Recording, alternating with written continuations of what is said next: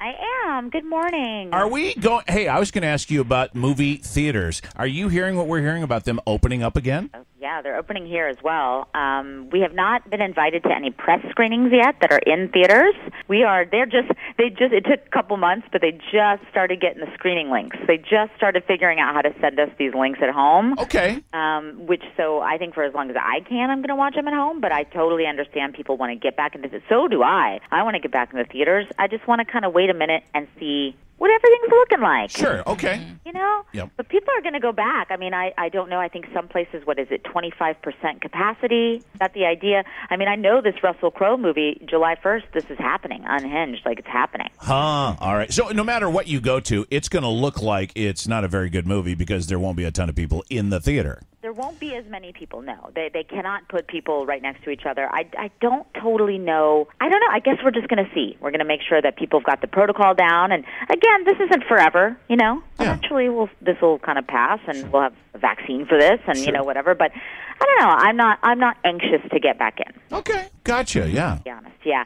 But we do have new movies today, and uh, we're going to start with Judd Apatow's directed King of Staten Island, starring and co-written by Pete Davidson.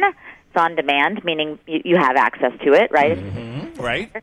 The thing about Apatow, he's like a comedian whisperer. He likes to take semi-autobiographical stories about comics and then kind of fix them, right? Like he did it with Amy Schumer in Trainwreck. I loved. Oh my, my voice just cracked. I loved it so much. um, Adam Sandler and Funny People, which I liked. I'm such a fan. I even loved This Is 40. So you know, I'm sold. That's a good movie. I love This Is 40. Paul Rudd. Um, this one's long as well. It's two hours, 20 minutes. But what else are we doing? What are you going to do? Pete Davidson is not the best actor. Yes, he may have accidentally looked straight into the camera a few times. But the movie grew on me in its second half. I really laughed out loud. Bill Burr is especially wonderful, as is Steve Buscemi. He's so good in this.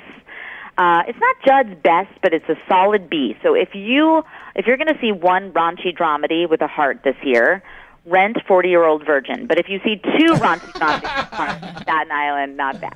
Also opening is uh, on Disney Plus is Artemis Fowl. Okay, did you guys ever hear of these book series, Artemis Fowl? I've heard of them, but Yeah. I don't really know anything about them. didn't either. Follows the hijinks of this young genius mastermind in this fantasy world. The author likes to say it's Die Hard with fairies and goblins. I see it as more like Spy Kids meets Small Wonder, you know, that TV show with the little robot. Right. Sure. Kenneth Branagh directed. Apparently, it took decades to get this made. Starts out really fun, and then for like an hour, fifteen minutes, I had no idea what they were talking about. Yeah, lots of cute pop culture jokes mixed with Dame Judy Dench and Josh Gad for some reason. I don't know. I I think kids between eight and fourteen might like it, and probably Josh Gad, but the rest of us are going C minus. as long as Josh likes it. Yeah, I mean, I like Josh Gad, but it's just like I didn't even really understand who he was. I did, I didn't get it. Two extra choices, just so you have options on Netflix, is one of my favorites, Lady Bird, that just came on Netflix this month, about a high school girl and her mother. I loved it.